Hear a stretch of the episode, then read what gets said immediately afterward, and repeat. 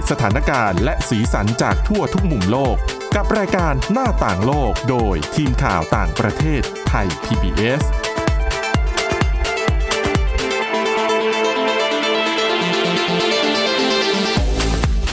สวัสดีครับต้อนรับคุณผู้ฟังสู่รายการหน้าต่างโลกกับทีมข่าวต่างประเทศไทย PBS นะครับวันนี้อยู่กับคุณกรีนจิรวัฒน์มาสุขผมก้าวพงศธรสุขพงศ์ครับครับผมสวัสดีครับยังมีหลากหลายเรื่องราวนำมาฝากคุณผู้ฟังเช่นเคยนะครับทั้งเรื่องของการถอดบทเรียนว่าต่างประเทศเนี่ยเขาปรับกลยุทธ์มาอยู่ร่วมกับโควิด -19 อย่างไรบ้างนะครับส่วนคุณกรีนมีเรื่องของการสร้างฐานอวกาศบนดาวอังคารด้วยที่ทำมาจากเลือดแล้วก็สิ่งปฏิกูลใช่ไหมครับแล้วก็เรื่องของเอกสารลับเขาบอกว่า Facebook เนี่ยก็รู้ดีอยู่นะครับว่าตัวเองก็มีผลเสียในด้านสุขภาพจิตด้วยเหมือนกันแต่ก็ยังนิ่งเฉยต่อไปด้วยนี่น่าสนใจมากเลยนะครับเพราะว่าตอนนี้เราเริ่มเห็นหลายๆคนที่เล่นสื่อสังคมออนไลน์โดยเฉพาะ Facebook ก็สะท้อนปัญหาแบบนี้ขึ้นมามากเหมือนกันใช่ฮะตอนนี้คือจะบอกว่ายังไงล่ะคือมันมีหลายส่วนหลายหน่วยงานหลายๆคนที่พยายามจะออกมาชี้ให้เห็นข้อเสียของ Facebook ต่อสุขภาพจิตแต่ Facebook เนี่ยยืนยันแล้วก็ปฏิเสธข้อกล่าวหานี้มาโดยตลอดฮะโดยเอกสารหลุดเหล่านี้เนี่ยกำลังจะเปิดเผยว่า Facebook รู้ดีถึงข้อเสียจากแพลตฟอร์มของพวกเขามาโดยตลอดแต่ก็นิ่งเฉยไม่ทำอะไรเลยอย่างที่บอกครับเขาปฏิเสธตลอดนะครับThe Wall Street Journal ครับผมเปิดเผยเอกสารลับที่หลุดมาจาก Facebook ว่าพวกเขามีการทำผลวิจัยในเรื่องของสุขภาพจิตของผู้ใช้งาน Facebook แล้วก็พบว่าบริษัทรู้ดีว่าแพลตฟอร์มของพวกเขาส่งผลเสียอย่างไรต่อจิตใจของคนแต่พวกเขาก็นิ่งเฉยฮะในทางกลับกันเนี่ยพวกเขากลับปกป้องตัวเองมาโดยตลอดว่า Facebook เนี่ยคือแหล่งทางชุมชนและมันเป็นการดีที่ผู้คนจะได้มารวมตัวกันThe Wall Street Journal ฮะเปิดเผยเอกสารภายใน Facebook โดยระบุชื่อว่า The Facebook File ฮะเอกสาร The Facebook File เนี่ยชี้ว่า Facebook ทำเรื่องลับๆไม่ให้เราเนี่ยรู้มาโดยตลอดเวลาเช่นอันนี้ยกตัวอย่างนะพวกเขาพยายามบอกว่ากฎของชุมชนถูกบังคับใช้กับทุกคนอย่างเท่าเทียมแต่ในเอกสาร The Facebook File ชี้ว่าพวกเขามีการเลือกปฏิบัติกับสมาชิก VIP ฮะสำหรับบัญชีผู้ใช้ระดับสูงกลุ่ม VIP เหล่านี้เนี่ยจะสามารถโพสต์ข้อมูลเกี่ยวกับความรุนแรงการยั่วยุและสิ่งที่ทำให้เกิดความรุนแรงได้โดยที่อภิสิทธิ์ชนเหล่านี้ไม่ได้รับการลงโทษใดๆจาก Facebook ย้อนกลับไปโดนัลด์ทรัมป์ก็โดนแบนนะโดนแบนไปแล้วนะฮะ นอกจากนี้เอกสารหลุดยังเปิดเผยว่าตัวแอปพลิเคชัน Instagram ซึ่งอยู่ในเครือของ Facebook ก่อนหน้านี้ Instagram เนี่ยไม่ได้อยู่กับ Facebook นะแต่หลังจากที่มันมีการเปิดตัว Instagram ในช่วงระยะเวลาหนึ่งแล้วก็คนฮิตกันมากเนี่ย Facebook จะทำยังไงล่ะ Instagram คือคู่แข่งอันดับต้นๆของมีเดียเลยเขาก็จัดการซื้อ Instagram เข้าไปอยู่กับในเครือของเขาสินะฮะซึ่งอยู่ในเครือของ Facebook เนี่ยตัว Instagram ตระหนักดีว่าแพลตฟอร์มของพวกเขาส่งผลเสียต่อสุขภาพจิตของเด็กหญิงวัยรุ่นทั้งอาการวิตกกังวลและซึมเศร้าในขณะที่งานวิจัยจากสถาบันต่างๆแม้แต่กระทั่งรัฐสภาของสหรัฐเนี่ยชี้ว่าแพลตฟอร์มของพวกเขาเนี่ยส่งผลเสียต่อสุขภาพจิตของผู้คนนะInstagram ก็ปฏิเสธข้อกล่าวหานี้มาโดยตลอดฮะแต่ในความเป็นจริงเอกสารจากภายในบริษัทเปิดเผยว่าพวกเขารู้ดีว่ามันมีผู้ใช้ที่ได้รับผลกระทบทางจิตใจจาก Instagram แต่บริษัทกลับนิ่งเฉยฮะและบอกว่าผลกระทบเชิงลบเหล่านี้เนี่ยไม่ได้ส่งกับเขาเรียกว่าอะไรไม่ได้ส่งผลไปสู่วงกว้างอย่างไรก็ดีครับ Facebook พยายามสร้าง AI แล้วก็พยายามสร้างมาตลอดเพื่อเข้ามาจัดการกับแพลตฟอร์มของตัวเองให้มันส่งผลดีต่อสุขภาพจิตของผู้คนฮะแต่กลับมีการพบว่ายิ่งพวกเขาใช้ AI มากเท่าไหร่ผู้คนกลับมีความรู้สึกโกรธเกรี้ยวมากยิ่งขึ้นเรื่อยๆเอกสารที่หลุดนี้หรือว่าที่รู้ว่า The Facebook File เนี่ยชี้ว่าพนักงานใน Facebook พยายามแจ้งมาร์ค ซักเคอร์เบิร์กถึงการปรับปรุง AI ว่ามันจะส่งผลในด้านกลับแต่มาร์ค ซักเคอร์เบิร์กเนี่ยยืนยันจะไม่ให้มีการเปลี่ยนแปลงเพราะเขากลัวว่าถ้าทำตามข้อเสนอของพนักงานเนี่ยมันอาจส่งผลให้ผู้ใช้เห็นโพสต์ของ Facebook ได้น้อยลงนะครับนอกจากนี้เนี่ยพนักงานของ Facebook ก็พยายามแจ้งเตือนไปยังบริษัทอีกว่า เนื่องจากพวกเขาเนี่ยพบการใช้ Facebook เป็นฐานในการค้ายาเสพติดค้ามนุษย์ค้าอวัยวะเผยแพร่คลิปโป๊นะฮะการกระทำของรัฐบาลในการปราบปรามผู้ชุมนุมทางการเมืองไปจนถึงการปลุกปั่นยั่วยุให้เกิดความรุนแรงในแต่ละประเทศทั่วทุกมุมโลกแต่บริษัทก็นิ่งเฉยและไม่ได้จัดการอะไรกับเรื่องเหล่านี้เลยฮะแถมพยายามออกมาแก้ตัวว่าพวกเขาพัฒนาทีมของ Facebook ในระดับโลกโดยอาศัยความร่วมมือจากพันธมิตรต่างๆเพื่อทำให้ผู้ใช้ Facebook ปลอดภัยนะครับก็คือออกมาบอกว่าตัวเองเนี่ยปกป้องผู้ใช้งานนะครับเอกสารหลุดจากทาง Facebook เนี่ยที่ถูกThe Wall Street Journal นำมาเปิดเผยเนี่ยกำลังจะบอกเราว่า Facebook รู้ทุกเรื่องราวนะครับรู้หมดทุกเรื่องแพลตฟอร์มของพวกเขาส่งผลเสียต่อสุขภาพจิตของผู้ใช้งานอย่างไรรวมไปถึงการเลือกปฏิบัติในชุมชนของพวกเขาอย่างไรแต่ Facebook ก็เลือกที่จะไม่สนใจแล้วก็เมินเฉยและปล่อยให้แพลตฟอร์มของตัวเองทำลายสุขภาพจิตของผู้ใช้เนี่ยไปเรื่อยๆในขณะที่ความโกรธเกรี้ยวอาการซึมเศร้าและก็การเลือกปฏิบัติยังคงเกิดขึ้นซ้ำๆบน Facebook ในทุกๆวันนะครับก็เป็นเรื่องที่ยังไงล่ะมันใกล้ตัวเรามากเลยนะเพราะว่าเราก็ใช้ Facebook เราก็จะเห็นอยู่ว่ามันมีการใช้ Facebook ในการระบายอารมณ์ใช้ Facebook ในการบอกความรู้สึกต่างๆไม่เราประเด็นก็คือนอกจากระบายอารมณ์บอกความรู้สึกแล้วเนี่ยนะครับมันก็ยังเป็นที่เราอาจจะเข้าไปเห็นไปเจอภาพที่แหมพอเห็นเราก็เอามาเปรียบเทียบกับเราด้วยก็ได้นะว่ามันทำให้เรารู้สึกไม่พอใจเราอาจจะรู้สึกว่าชีวิตเรามันเทียบกับคนอื่นไม่ได้เลยอะไรแบบนี้หลายๆคนเลยนะครับเอกสารชุดนี้ที่หลุดมามันถึงบอกเราตรงนี้ไงว่ามันสร้างสิ่งที่มันกระทบกระเทือนจิตใจแล้วสำหรับผู้ที่เป็นผู้อ่อนไหวเนี่ยผู้ที่ป่วยเป็นโรคซึมเศร้าป่วยอะไรอย่างเงี้ยเขาก็จะยิ่งได้รับผลกระทบนี้ง่ายกว่าปกติคือเราจะเห็นเดี๋ยวนี้มันจะมียอดไลค์ยอดแชร์เนาะคนคอมเมนต์ยอด engagement ซึ่งประเด็นเหล่านี้ในแง่หนึ่งมันอาจจะวัดความนิยมได้เหมือนกันแต่ว่าอีกมุมนึงมันก็อาจจะทำให้คนรู้สึกว่าไขว่คว้าหาสิ่งเหล่านี้มากจนเกินไปทำอะไรก็ได้เพื่อให้ได้ยอดไลค์นะฮะเรามาต่อกันเรื่องที่2ครับผมนักวิทยาศาสตร์เนี่ยเสนอไอเดียสุดเจ๋งก่อนหน้านี้ก็คือเริ่มมีการเดินทางไปดาวอังคารใช่ไหมอย่างที่Space X ใช่ไหมเราก็จะได้เห็นข่าวอ่านข่าวมาตลอดเวลาเขาบอกว่าเสนอให้สร้างฐานอวกาศบนดาวอังคารนะฮะแต่สร้างด้วยอิฐที่ผลิตจากเลือดและสิ่งปฏิกูลของนักบินอวกาศนั่นน่ะสิ ของเสียที่ถูกขับถ่ายออกมาจากร่างมนุษย์ฮะร่างกายมนุษย์สามารถทำอะไรได้บ้างนอกจากเป็นปุ๋ยหมักปุ๋ยไอเดียสุดแหวกนี้ถูกนำเสนอโดยนักวิทยาศาสตร์ในสหราชอาณาจักรครับโดยพวกเขาเสนอว่าสิ่งปฏิกูลเหล่านี้สามารถนำไปทำเป็นอิฐเพื่อสร้างฐานอวกาศบนดาวอังคารได้ฮะงานวิจัยชิ้นใหม่นี้เสนอว่าฐานอวกาศบนดาวอังคารสามารถทำจากอิฐที่ถูกผลิตขึ้นโดยเลือดเหงื่อน้ำตาและปัสสาวะของนักบินอวกาศได้โดยนักวิทยาศาสตร์ของมหาวิทยาลัยแมนเชสเตอร์ในสหราชอาณาจักรเนี่ยเป็นผู้นำในการทดลองครั้งนี้ฮะเพื่อวัตถุประสงค์ในการลดต้นทุนของกิจการนอกอวกาศผ่านของเสียจากร่างกายมนุษย์ภารกิจสร้างอิฐจากเลือดเหงื่อน้ำตาและปัสสาวะของนักบินอวกาศเนี่ยท้าทายไม่ต่างจากภารกิจของพวกเขาบนดาวอังคารเลยฮะการทดลองนี้เหมาะอย่างยิ่งกับการส่งนักบินอวกาศไปยังดาวอังคารเป็นครั้งแรกของมวลมนุษยชาติฮะสิ่งที่มันจะเป็นเรื่องที่แสนยากและท้าทายเทคโนโลยีของมนุษย์เท่าที่เคยมีมาอันนี้คือคำกล่าวของนักวิทยาศาสตร์ที่เขาดูแลเรื่องนี้ฮะด้วยภารกิจที่ท้าทายบนดาวอังคารเนี่ยนำมาซึ่งการใช้ทรัพยากรที่จำกัดจำเขี่ยที่สุดฮะนักวิทยาศาสตร์จะต้องพยายามจำกัดทรัพยากรต่างๆที่ถูกขนจากโลกขึ้นไปบนยานอวกาศเพื่อเดินทางไปยังดาวอังคารและสิ่งปฏิกูลเหล่านี้เองที่หลายคนมองข้ามพวกมันไปฮะเพราะว่าร่างกายเราผลิตมันออกมาตลอดเวลานักวิทยาศาสตร์เขาบอกว่าเขาได้นำโปรตีนจากเลือดและยูเรียซึ่งเป็นสารประกอบในเหงื่อในน้ำตาในปัสสาวะนำมาผสมเข้ากับเรโกลิตฮะหรือพื้นผิวบนดาวอังคารที่ประกอบไปด้วยพื้นหินและฝุ่นซึ่งไม่รวมตัวกันอยู่หลวมๆโดยอิฐเวอร์ชั่นทดสอบของพวกเขามีชื่อเรียกว่า Astrocrate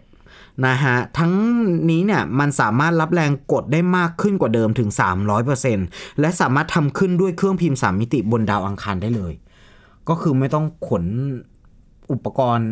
ฉาบเฉิบอะไรไปคือมันไปสามารถไปสร้างได้ที่นั่นเลยทีมผู้ผลิตเชื่อว่าภายใน2ปีครับนักวิทยาศาสตร์จะสามารถผลิตอิฐจากโปรตีนและยูเรียที่สกัดออกจากของเหลวของร่างกายมนุษย์เนี่ยได้ประมาณ500กิโลกรัมครับซึ่งมันจะกลายเป็นวัสดุก่อสร้างที่สามารถถูกใช้งานได้อย่างต่อเนื่องและใช้ได้ในระยะยาวบนดาวอังคารเขาบอกว่าถึงแม้ว่าอุปสรรคหนึ่งของการบริจาคเลือดบนดาวอังคารนะก็คือจะไปตั้งเต็นท์บริจาคเลือดกันบนนู้นเลยนะฮะก็คือสภาวะแรงโน้มถ่วงต่ำของดาวอังคารอาจส่งผลเสียต่อร่างกายของนักบินแต่ว่านักวิทยาศาสตร์ก็บอกว่ามันอาจจะเป็นประโยชน์ในระยะยาวก็ได้และพวกเขาเนี่ยอาจเปิดรับการบริจาคด้วยการทดลองโดยใช้ทรัพยากรจากมนุษย์คนอื่นในการสร้างอิฐพวกนี้ด้วยนักวิทยาศาสตร์ยังเสนออีกว่าครับพวกเขาอาจจะใช้เคราตินจากผมและเล็บคอลลาเจนจากเซลล์ผิวตายเมือกปัสสาวะและอุจจาระมนุษย์ในการสร้างอิฐพวกนี้ด้วยแต่มันยังมีข้อกังวลในเรื่องของสุขภาวะของนักวิทยาอวกาศบนดาวอังคารนะมันจะทำให้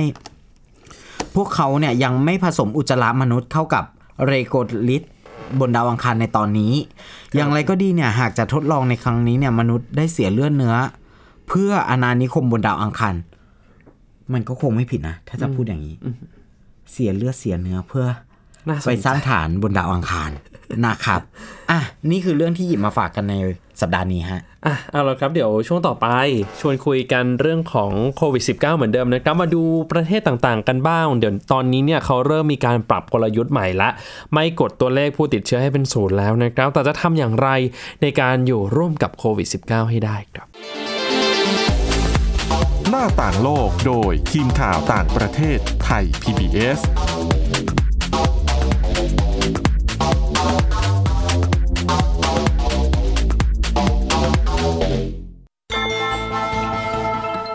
ไทย PBS เป็นสื่อสาธารณะมีพันธกิจหลักคือการผลิตข่าวสารสาระและบันเทิงให้บริการสังคมทั้งการแพร่ภาพและการกระจายเสียงโดยไม่แสวงหากำไรและไม่มีโฆษณาแนวคิดด้านสื่อสาธารณะเป็นที่ยอมรับในหลายประเทศทั่วโลกไม่ว่าจะเป็น BBC ในประเทศอังกฤษ NHK ที่ประเทศญี่ปุ่น CBC ของแคนาดาหรือ PBS ของสหรัฐอเมริกาไทย PBS คือสื่อสาธารณะแห่งแรกในประเทศไทยและภูมิภาคอาเซียนเราเป็นอิสระจากการครอบงำของกลุ่มธุรกิจกลุ่มการเมืองและการคุกคามจากอำนาจของหน่วยงานรัฐรายได้ในการผลิตรายการทั้งหมดมาจากร้อยละ 1.5 ของภาษีสรรพสามิตแต่ไม่เกิน 2,000 ล้านบาทต่อปีไทย PBSทำงานบนฐานการมีส่วนร่วมจากทุกฝ่ายในสังคมจัดสรรงบประมาณให้ผู้ผลิตอิสระได้ร่วมสร้างสรรค์รายการเพื่อตอบสนองความหลากหลายประชาชนเป็นคนตรวจสอบและควบคุมผ่านกระบวนการประชาธิปไตยในรัฐสภามีกลไกตัวแทนสภาผู้ชมผู้ฟังรายการจากทั่วประเทศทำหน้าที่กำกับดูแลและรับฟังเสียงสะท้อนจากสังคมให้ไทย PBS ได้พัฒนาผลงานที่มีคุณภาพมากขึ้นไทย PBS พื้นที่การเรียนรู้สำหรับทุกคน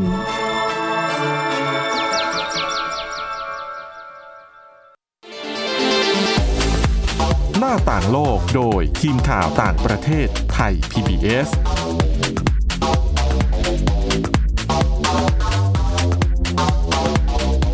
กลับมาสู่ช่วงที่2ของหน้าต่างโลกนะครับชวนคุยกันต่อเรื่องของโควิด -19 ตอนนี้เริ่มเห็นหลายๆประเทศมีโมเดลในการอยู่ร่วมกับโควิด -19 ให้ได้นะครับคุณกรีนคุณผู้ฟังพูดไปพูดมาเนี่ย18 เดือนแล้วนะที่เรารู้จักกับโรคอุบัติใหม่ที่ชื่อโควิด -19 กันเนาะไม่อยากรู้จักเลย หลังจากเกิดการระบาดใหญ่ตั้งแต่ช่วงต้นปีที่แล้วถูกไหมครับก็นำมาสู่มาตรการในการปิดเมืองหลายๆมาตรการเราก็ไม่เคยได้เห็นมาก่อนก็เพิ่งจะมาเห็นเอารอบนี้แล้วนะครับว่าล็อกดาวน์จริงๆเนี่ยมันเป็นอย่างไรแล้วล็อกดาวน์ก็มีหลายรูปแบบมากนะครับคุณจะเป็นล็อกดาวน์แบบจีนหรือเปล่าหรือว่าล็อกดาวน์แบบโลกตะวันตกก็มีให้ดูเหมือนกันหรือว่าจะเปิดปิดก็มีเหมือนกันนะล็อกดาวน์แบบไทยก็ต้องเรียกว่าล็อกดาวน์แบบมีหลายระดับชั้น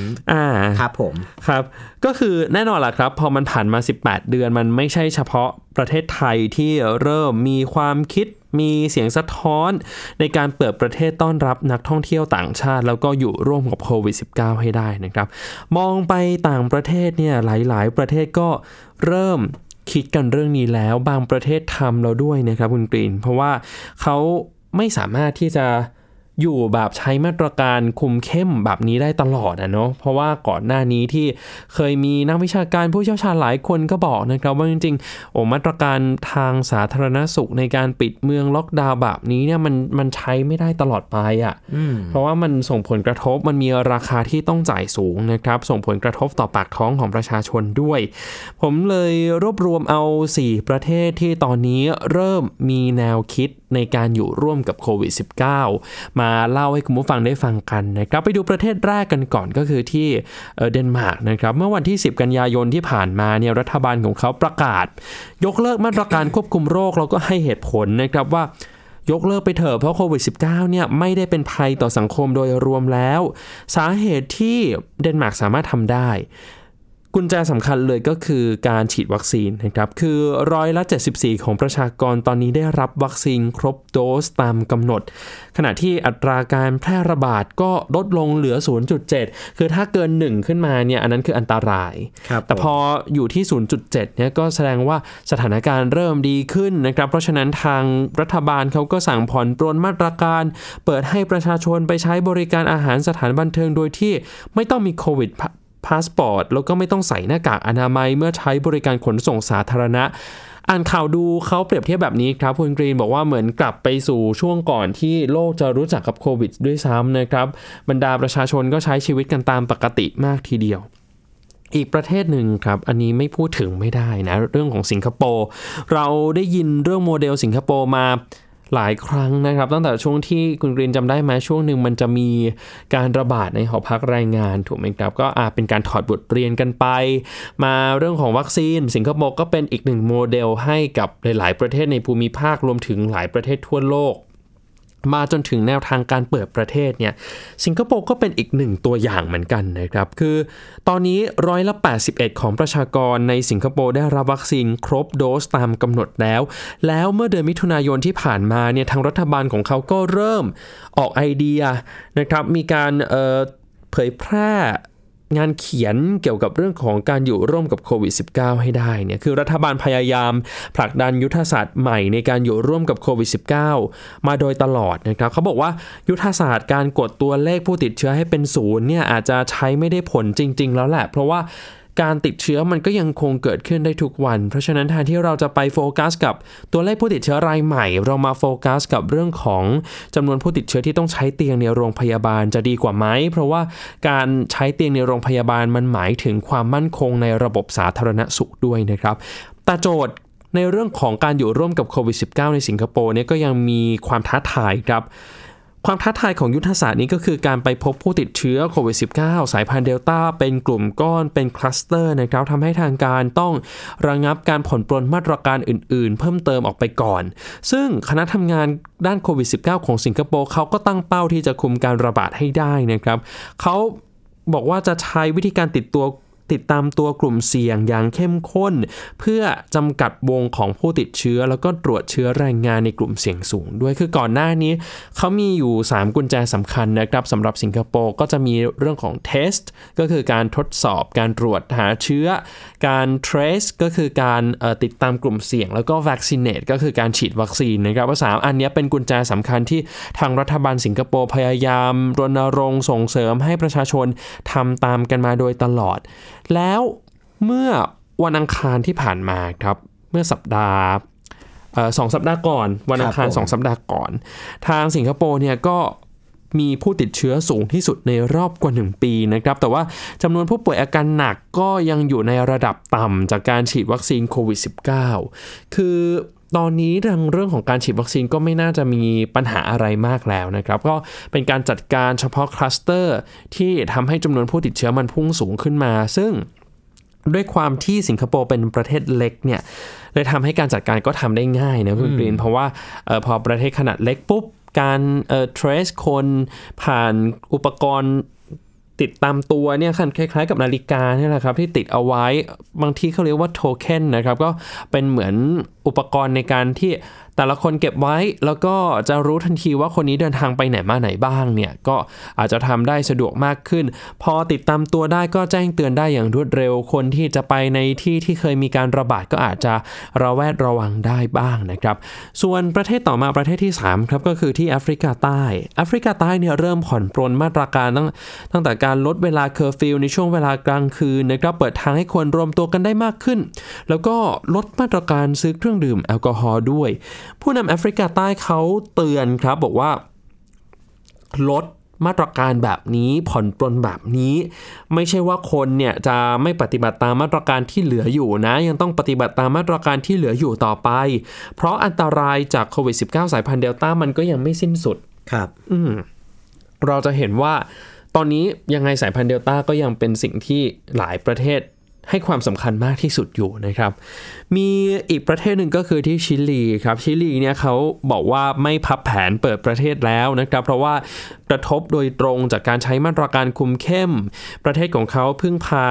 รายได้จากนักท่องเที่ยวต่างชาติเป็นหลักด้วยเพราะฉะนั้นเขาจะเดินหน้าเปิดรับนักท่องเที่ยวต่างชาติในช่วงฤดูร้อน1ตุลาคมนี้นะครับแม้ว่าจะยังคงเผชิญกับโจทย์ท้าทายจากโควิด -19 สายพันธุ์เดลต้าอยู่ก็ตาม